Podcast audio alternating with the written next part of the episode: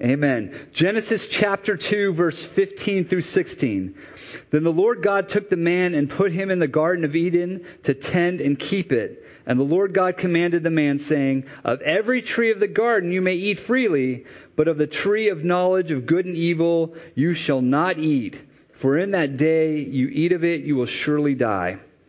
And then Genesis chapter 3 verse 6. So when the woman saw the tree was good for food, that it was pleasant to the eye, and, a, uh, and a, the tree was desirable to make one wise, she took of its fruit and ate it, and she also gave it to her husband who was with her, and he ate it.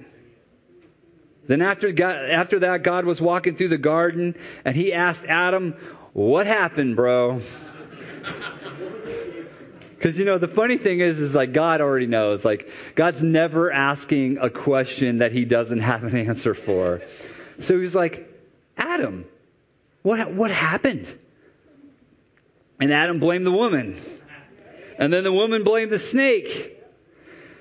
But who did God give the command to in the first place? To Adam. This is the original sin. When death entered the world, everything is Adam's fault. Now, you may be the person who's like, thanks, Trump. Or you may be like, thanks, Obama. But we're all like, thanks, Adam. but it's easy to throw Adam, Adam under the bus considering his actions, right? Super easy. It's always good to have someone to place blame on, right? I mean, Adam violated all the manhood principles with a cascading effect. Because how many of you know that sin leads to other sin? It, it just like will grow exponentially if you let it.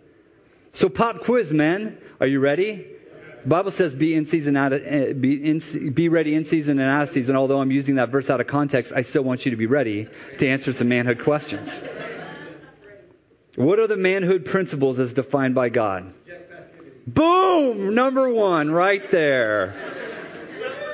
Accept responsibility. Reject passivity, accept responsibility. Oh my gosh, my, my heart is just full. Like, my heart is full right now. Reject passivity, lead courageously. I mean, uh, uh, reject passivity, accept responsibility, lead courageously, and expect a greater reward. You guys did me proud. Like, I seriously considered calling a few people and just saying, I'm going to say this tonight, so I want you to be ready. But I didn't. And you showed me what was up. Okay, extra credit. What's a man's responsibilities? A work to do, a woman to love, and a will to obey. You guys have been listening. Women, this is what your men have been learning when they come to man up and when they come to the men's advance. Did you hear that? A definition for manhood. They just spat it right out like it's just been right in their hearts the whole time. Like the coin was in their hand right now. Exactly. But Adam first stood passively by while the serpent deceived his wife and got her to do the one thing God told Adam he shouldn't do. The Bible says he was there with her. So as the serpent's deceiving his wife, he's just standing there. Passive, men. We can't do that. Adam then hid from God in the bushes like a coward. And when God called him out, he failed to accept responsibility. Instead, he blamed it all on his wife. Men, don't blame stuff on your wife. He chose the immediate perceived pleasure of the apple, foregoing the great reward God had planned for them in the garden, thus condemning all of mankind to toil, struggle, and death. Thanks, Adam. Well, it's easy to say it's Adam's fault when we want to blame someone, for, someone else for our sins, right? Because ironically, that would cause us to do the very thing we're condemning him for, which is not take responsibility. Right? it's good. Consider your own actions, is what I'm saying. Consider your own actions, being passive in your life, blaming your spouse, instant gratification. Consider the way you live your life right now. Because we all know the story of what Adam did, but I want you to recognize the story of what you're doing. And women, you're included in this too. Like, I'm not saying that it was Eve's fault, so now it's your fault. I'm saying you're part of humankind too, so you have your own junk that you need to sort out. You need to stop blaming other people and start accepting responsibility for your own sin in your own life. We all need to start doing that. Sin entered the world through Adam, but we are accountable for our own sins. If you don't accept and recognize your own sin, you can never truly, accept, never truly accept or understand your need for a Savior. Do you realize that's like the foundational principle of salvation? Is that first you have to recognize that you're a sinner who needs a Savior. And if you're constantly blaming everybody else, Adam or Trump or Obama, for whatever's going wrong in your life, then you're not accepting responsibility. And how can you ever come to the point in recognizing that Jesus needs to be your Savior if you don't see that you're on your way to death. Romans chapter 12 verse 3 says, "For I say through the for I say through the grace given to me to everyone who is among you not to think of himself more highly than he ought to think, but to think soberly as God has dealt to each one a measure of faith." The reality is that if you were Adam and Eve, you would eventually have done the same thing. And if you don't think that's true, then you have some sin in your heart that you still need to deal with. We do this all the time. We always point at somebody else and point out their faults without recognizing the fact that if we were in the same situation, it's likely we would have done the same thing. Our only hope is Jesus. Through one man sin entered the world, through one man sin is defeated. Amen. Let's get into our verses. Romans chapter 5, verse 12 through 21. Romans chapter 5, verse 12 through 21 says this. Therefore, just as through one man sin entered the world, and death through sin, and thus death spread to all men because all sinned. For until the law, sin was in the world, but sin is not imputed when, the, when there is no law. Nevertheless, death reigned for, from Adam to Moses, even over those who had not sinned according to the likeness of the transgression of Adam. Which means that sin reigned over everybody, even if you didn't do the exact same thing that Adam did. So there's, again, we like to say, like, well, I didn't do as bad as they did. But the Bible's saying is it doesn't matter what sin you did, even if it wasn't the same sin as Adam, sin's reigning in your life. Who is a type of him who was, was to come. But the free gift is not like the offense. For if by the one man's offense many died, much more the grace of God and the gift by the grace of the one man, Jesus Christ, abounded to many. And the gift is not like that which came through the one who sinned. For the judgment which came from the one offense resulted in condemnation, but the free gift which came from many offenses resulted in justification. So the free gift of um, salvation uh, through grace through Jesus Christ came from many offenses. You see what he's saying? He's saying there was so much sin in the world that we couldn't deal with in any other way. Jesus Christ came, and that gift of grace and salvation comes through that, through many offenses. For it is by the one man's offense death reigned through, uh, through the one. Much more those who received abundance of grace and of the gift of righteousness will reign in life through the one, Jesus Christ. Verse 18, therefore, as though one man's offense judgment came to all men, resulting in condemnation, even so through one man's righteous act, the free gift came to all men, resulting in justification of life. For as by one man's disobedience many were made sinners, so also by one man's obedience many will be made righteous. Moreover, the law entered that the offense might abound, but where sin abound, grace abound much more. So that as sin reigned in death, even so grace might reign through righteousness to eternal life through Jesus Christ our Lord. First thing I want to talk about is Adam versus Jesus which is really flesh versus spirit. So this is all, this is all just setting up the difference between where we stand with Christ or without Christ. Because uh, of Adam and because of Jesus. So the, the Bible describes these two men, talk about Adam as the first Adam and Jesus as the second Adam or the last Adam. So now the word Adam is both the name of the original man, duh, and also the Hebrew word for human or mankind. So it's interesting. I mean, the etymology of the word. Obviously, the first man has now become the word for man or mankind in the Hebrew. So we see in 1 Corinthians chapter 15, verse 45 through 47. And so it was written, the first man, Adam, became a living being. The last Adam became a life-giving spirit. However, the spiritual is not first, but the natural, and afterward the spiritual. The first man was of the earth, made of dust. The second man is of the Lord from heaven. So let's compare and contrast these two people. And men, it, what's interesting, and I, what I talk to the men about too, is that these are a great example for men to think about where they stand and how they're living their lives. Because Adam was the first man, and Jesus is the last man. Adam was born of the flesh, Jesus is born of the spirit. But women, like I said, we're talking about humankind.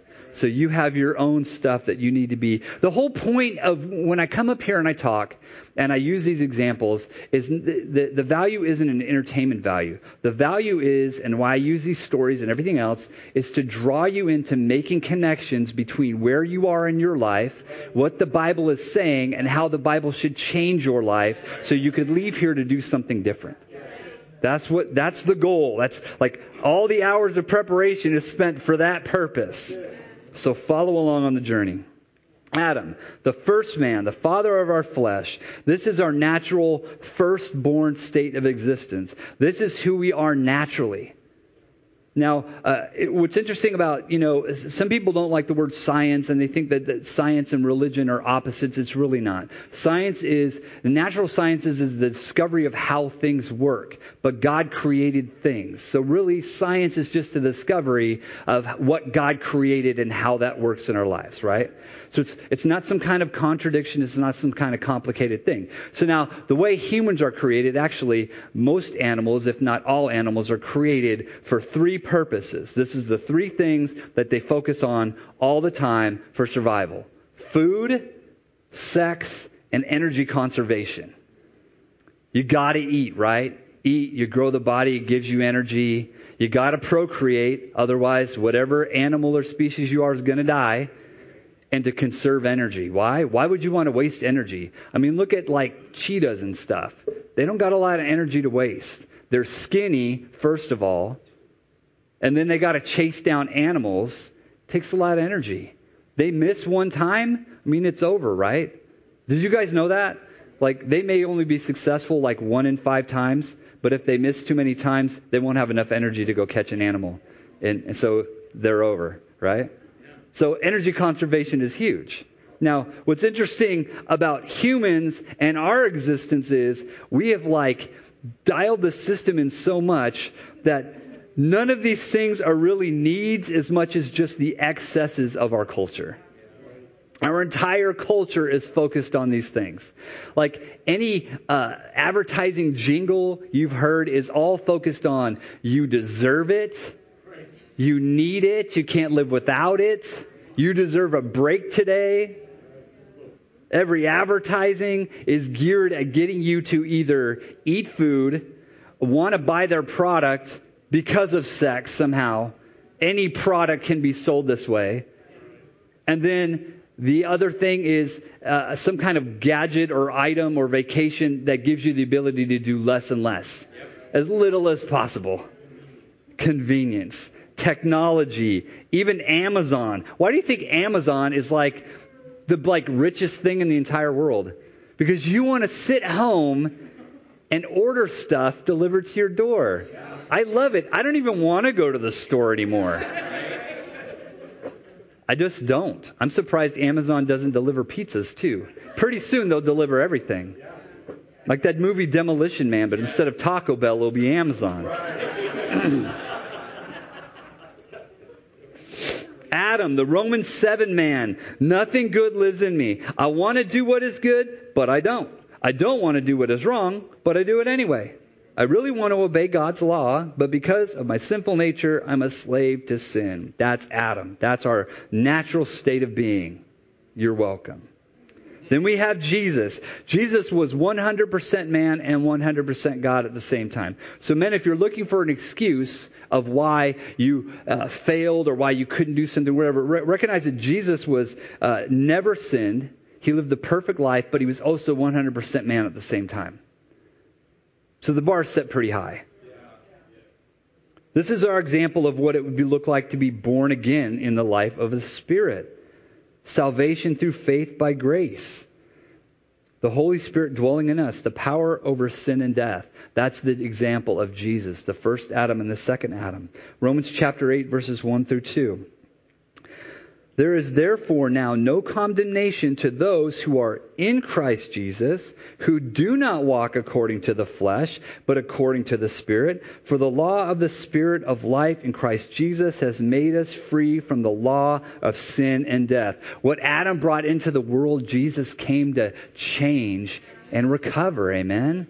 He came to reconcile that so you could have eternal life. Now, Adam neglected all of his responsibilities.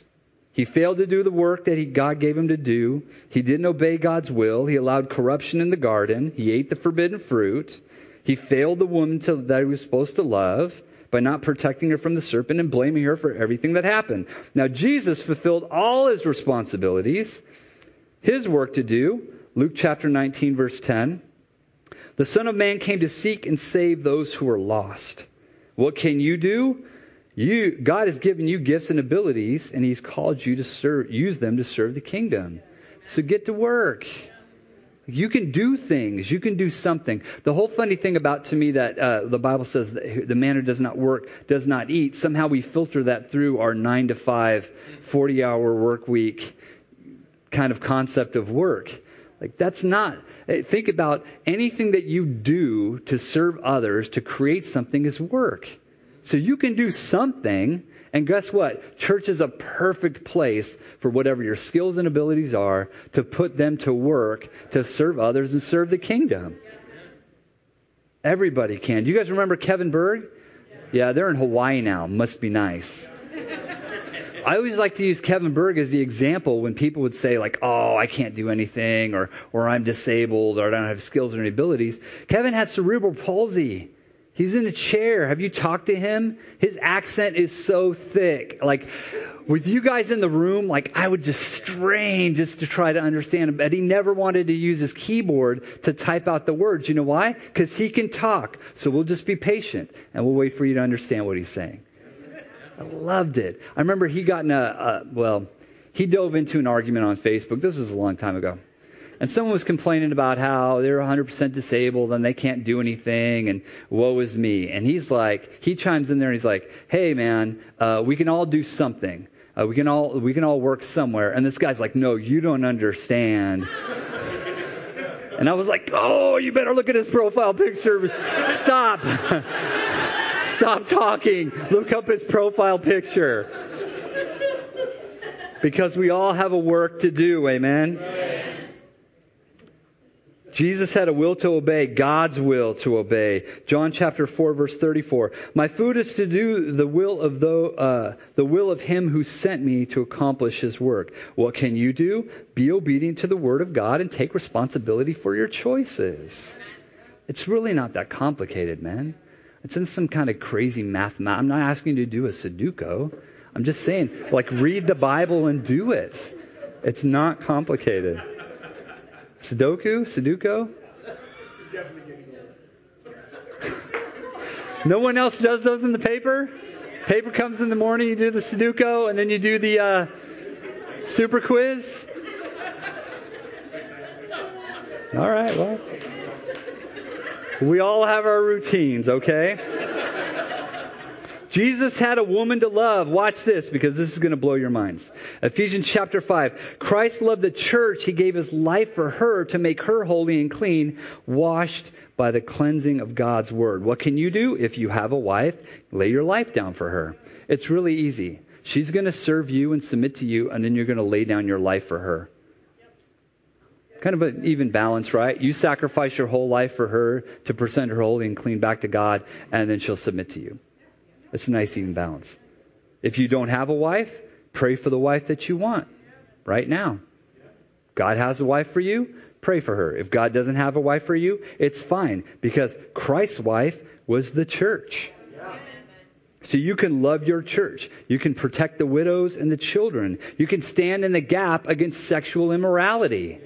You can stop watching your porn box and recognize that those are moms and daughters. And you could come to church and you could take care of moms and daughters. Imagine that. That's how you can take care of a woman to love. Amen. To understand the difference is to understand your own depravity and your need for a Savior. That's why I want to make the contrast between Adam, the man of our flesh, and Jesus, the man of the Spirit, because we can contrast those and recognize the depravity in our own hearts so we can recognize our need for a Savior. Now, women, you know from going to women's events, and the retreats, you're not off the hook on any of this. You have a calling, you have a responsibility, and you have a work to do. You may not have it memorized like all the men do. but we all have areas we can grow, okay? You cannot fulfill any of your responsibilities as a human without the Holy Spirit inside of you.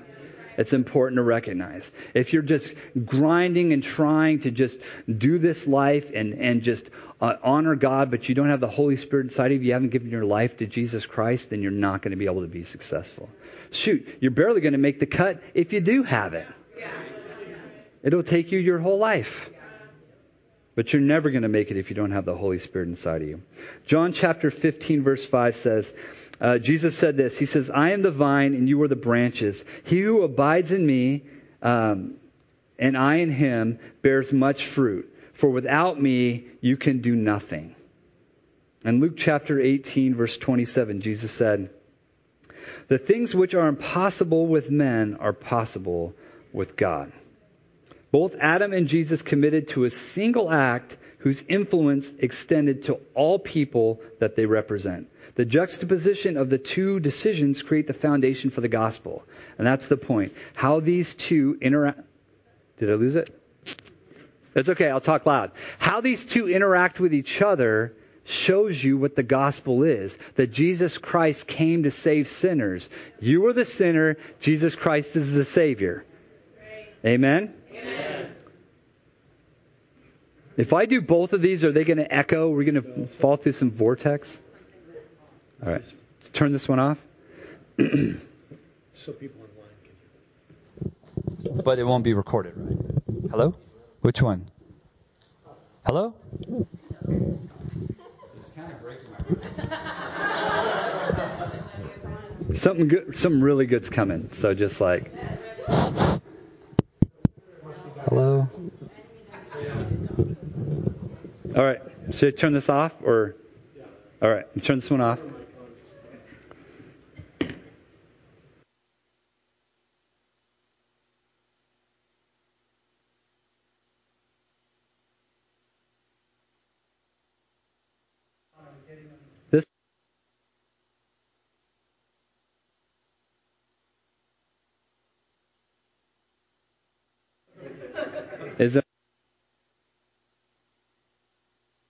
Now? Okay. Pastor Matt always says that he doesn't want to miss church because then something great's going to happen. People are going to be like, oh, I wasn't there. So you guys are all sitting here, and somebody's sitting at home cozy because they didn't want to drive in the dark. And they're just going to plain miss it.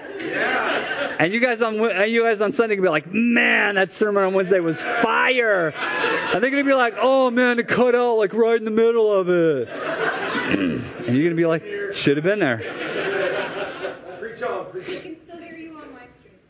Can they? Now, but they missed that really important thing I just said that they're never going to hear again.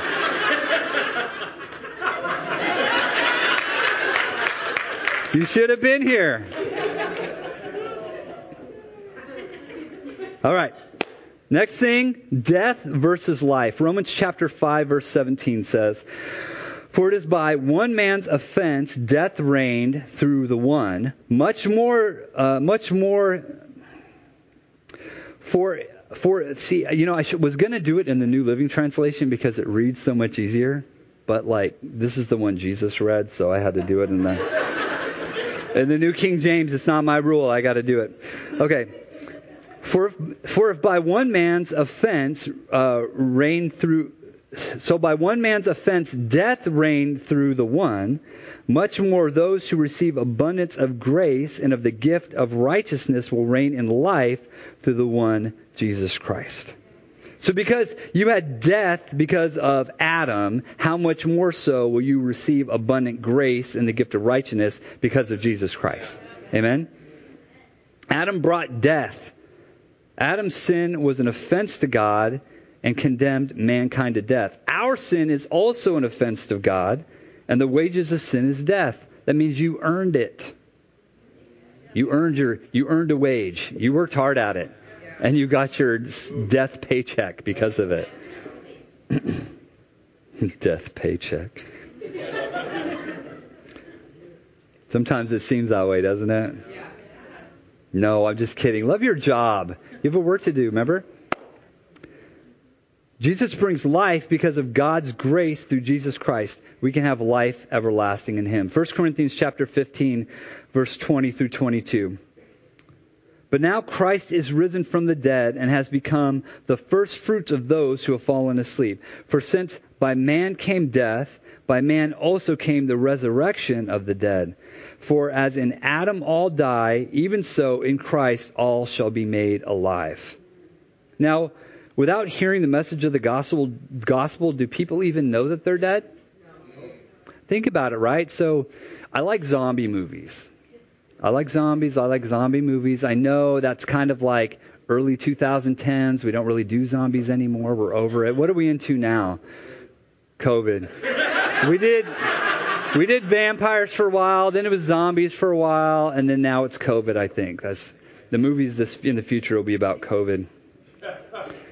But I like zombie movies and I like zombies, but I don't like the gore part of it. So that's the weird thing. So you say like, oh, you like zombies and people want to buy you like zombie souvenirs and it's some mug with like blood splattered all over it. And I'm like, I think you missed it. Like I like zombies as a metaphor. I like zombies as a metaphor for life and death, not because I like gory stuff. But there's a couple of key concepts eh, that come out of these zombie movies that I think are important. So not every zombie movie is made the same. And there's there's zombie movies that are just kind of supposed to be like gory and like ooh horror movies, but I don't like those kind of movies. I like the ones where uh, the the zombies aren't villains; they're victims. Have you seen this? The first season of The Walking Dead. Did you ever see this? The first season of The Walking Dead. Remember, and you may not have noticed this because you might not have been looking for it, but I was looking for it. So Rick went by that zombie in the park, and then he did his thing, and they did whatever, and he found out, oh, there's a bunch of dead people, and oh, it's scary and stuff like that. And then he went back and he put that one out of its misery because he felt compassion for it because it was a zombie. So many zombie movies look at the zombie as the villain, as the enemy, as the thing to be fought against. And some look at the zombie as a victim of a plague just a victim of what was going on in the world. Not the enemy, just a victim. I like that. Shows compassion for them in their hard situation. Some show that they aren't the enemy, there are friends and loved ones who need help and a cure, a cure. Remember in season two when Hershel was keeping all those walkers in the barn?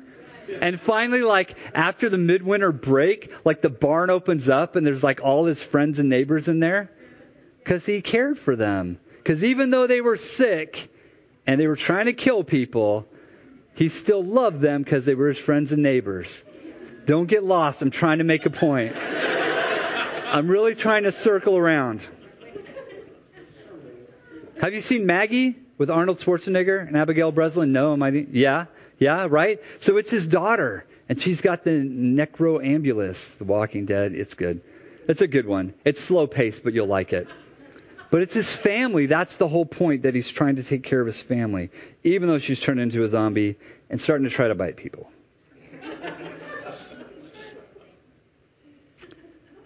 Sometimes I think I look at all these zombies, even when they're all hoarding up and like gnashing of teeth and all these kind of things, that they just don't, don't understand the harm that they're causing because they don't know that they're dead. It's just their nature. They've lost their humanity. Hurting people hurt people. Sometimes when people are being like real awful to each other, I just think like how ma- how bad must they be hurting that they're just lashing out at some perfect stranger on the freeway. or in the parking lot or in the store. You've seen some of these. I mean, don't go on YouTube. It's an endless pit of awfulness of people treating people horrible. But I watch it and it, for hours.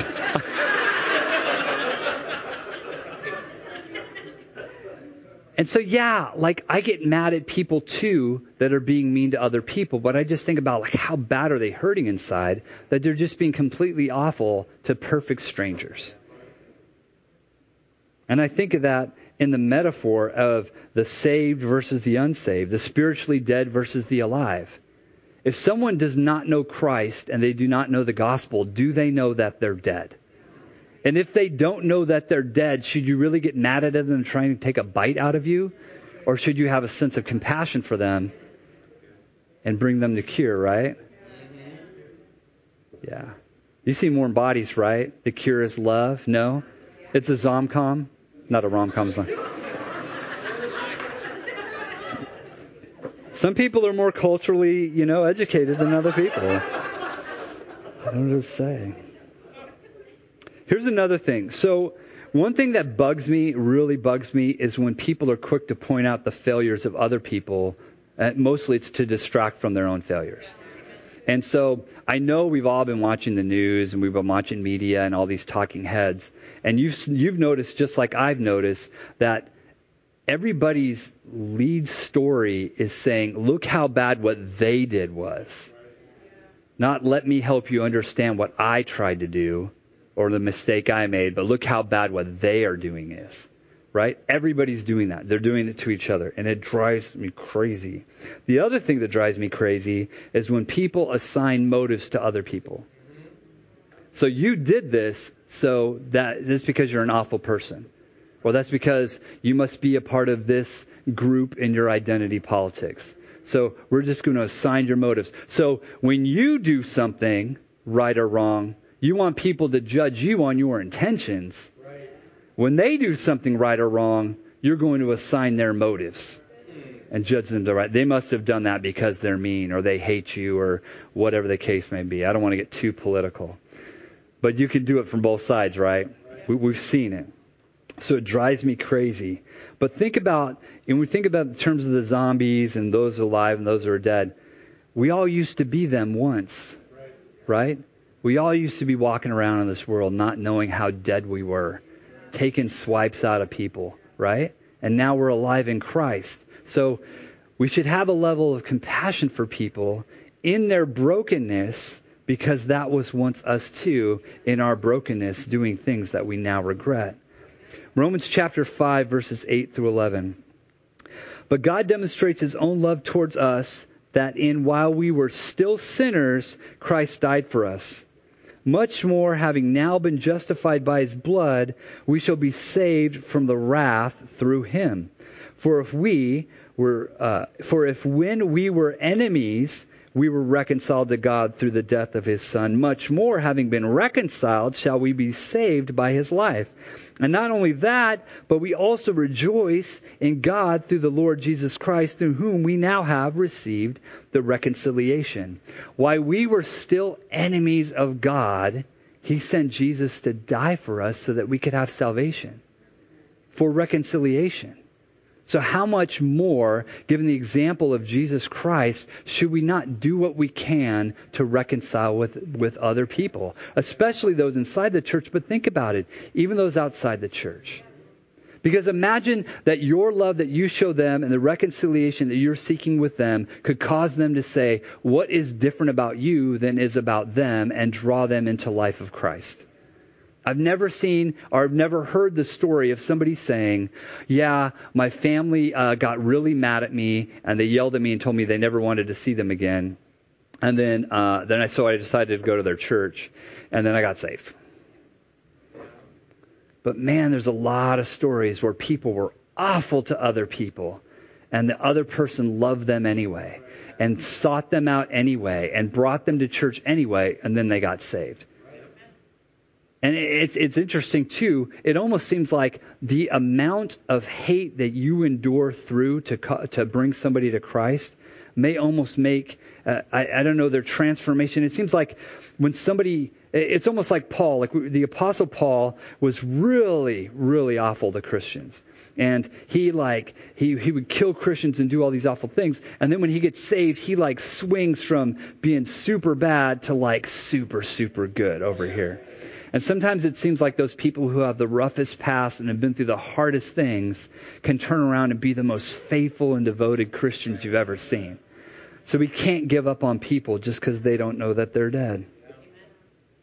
While you were still a glassy eyed, flesh eating zombie, Christ died to bring you life. Thanks, Jesus. I think you should humble yourself and remember what you have been saved from before you condemn the dead man sitting next to you. It would be arrogance to believe that you are alive on your own accord. If ever you lose sight and lose humility in the fact that Christ has saved you from something, you are way off base. And you need to get your head back in the Bible. Ephesians chapter 2, verse 11 through 13 says this Therefore remember that you, once Gentiles in the flesh, that at, a, at that time you were without Christ, being aliens from the commonwealth of Israel and strangers from the covenants of promise, having no hope and without God in this world. But now, in Christ Jesus, you who once were far off have been brought near by the blood of Christ Jesus. We were all them one time, and if you're not them now, be thankful to Jesus. Amen. If you're still them, you have an opportunity in about eight minutes to give your life to Jesus Christ. So get ready. Let's talk about disobedience versus obedience. This is application time. So, as you go through a sermon, you've probably noticed a trend. You start out with some information. Sometimes you have a little bit of levity in a sermon example. But then at some point towards the end, it's time for you to start applying this stuff to your life. And this is application disobedience versus obedience. Romans chapter 5, verse 19. For as by one man's disobedience many were made sinners, so also by one man's obedience many will be made righteous. It's time to stop blaming, blaming Adam or anyone else for your disobedience and your sinful acts. You have God's word, you know the truth, so you have to stop being passive. It's hard to stop being passive. Uh, passivity in life in general, especially because we can become so comfortable with all the stuff that we have. It makes it really easy. And and um, I have uh, reminders on my phone, so I set a reminder at 10:40 so that it goes off and it, it reminds me to pray for missionaries because you know the 10:40 window and they're you know dangerous place for serve for Jesus Christ. So I'm like 10:40, boom, pray for missionaries. And then um, sometimes your phone will have to do like an update or something, and so the app just won't work. And then I'll notice like two or three weeks later, boy, I haven't prayed for the missionaries because my thing's not going off at 10:40 every, reminding me. And so then I have to, you know, start it over and remind it. So, you know, we, we have our Bible reading plans and we have all this other stuff, but without those little dings and buzzes to remind you what you're doing, are you remembering to be active in your faith? I've been trying to run all year. I've been trying to run a thousand miles. Doing good. I'm on pace. But the only way I was going to get this thing done is to put it into my calendar how many miles I needed to run per day. Otherwise, I'd just look up and it'd be a month later and I hadn't done it, and then I'd never be able to catch up. So my point is that you have to be active in your relationship with the Lord so that you're praying and that you're coming to church and showing up on time and reading your Bible and fellowshipping with other believers. If you're being passive about those things, they're going to slide away and you're never going to do them. You have to be active and plan for this and make it purposeful. Amen? You just got red pilled tonight. Do you know understand that reference? I love it. I look for I've been looking for places to put it in there. Like you're like the Matrix, right? Because Neo was given a chance to take the red pill, the blue pill. Am I just going to? Is are we just losing track because of the movie references? So the red pill gives uh, Neo the chance to see what's real, and everything is like really dreary, but it's real life Uh, versus the blue pill, which puts them back in the matrix where everything's like hunky dory and beautiful, like the advertisements we see on TV. So, you, is right? Because if you watch advertisements or sitcoms, you'd be like, hey, how come my life isn't like their lives? Because that's not real. It's not real. Everything you just saw is not real. So, You, you know the truth now. I'm telling you the truth, what the Bible says. So you've been red pilled. You know the truth now, and there's no going back. You can't not know the truth now. Welcome to Wednesday night service. Matthew chapter 25 verse 29 in the New Living Translation says this, To those who use well what they are given, even more will be given, and to they that have an abundance, and, and they will have an abundance. But from those who do nothing, even what little they have will be taken away. Cautionary tale. If you do nothing with what you have, you're going to have nothing in your faith. Amen? Piano? No? No piano? Is everything failed? So distracting. Should I have somebody hum? I'm trying to like bring some sense of like spirituality, spirituality and emphasis. But the word's enough. Salvation has come through faith in Jesus Christ. He's the only way to heaven. Ephesians chapter 2 verse 4, 5 and 8 says, "But God who is rich in mercy because of his great love and which he lo- uh, which he loved us even when we were dead in our trespasses made us alive together with Christ. For by grace you have been saved through faith, and that is not of yourself, it's a gift of God. Salvation comes by grace alone, through faith alone, in Christ alone. You should have that phrase memorized by grace alone, through faith alone, in Christ alone. You may have been born into a legacy of sin and death, but Jesus has come, and through him you can have eternal life. Amen? Think about this. Peter was asked this, watch. Now, when they heard this, this is my last scripture. Now, when they heard this, they were cut to the heart and said to Peter and the rest of the apostles, men and apostles, men and brethren, what shall we do? Then Peter said to them, Repent and let every one of you be baptized in the name of Jesus Christ for the forgiveness of sins, and you shall receive the gift of the Holy Spirit. For this promise is to you and to your children and to all who are far off, as many as the Lord God will call. Let's bow our heads. Now's your opportunity to give your life to Jesus Christ. The reality is, is you've been, if you've been coming to this church for a while, you've heard the truth again and again. You know what the gospel is. Jesus Christ came to save sinners. You're a sinner. You need a Savior. Jesus Christ is that Savior. He's the only way to heaven. For you to get this, you need to repent of your sins. You need to accept that He is the Savior, and you need to turn from your ways and give your life to Jesus Christ. So if that's you tonight and you want to do that, I want to give you the opportunity. So that's you. Why don't you just raise your hand and let me know that you want to give your life to Jesus Christ tonight? Full on accept the truth. Now, for the rest of us in here, either you are dead and you don't know that you uh, you aren't saved, or you're alive and you are saved. Either way, your life needs to change because of what you heard tonight.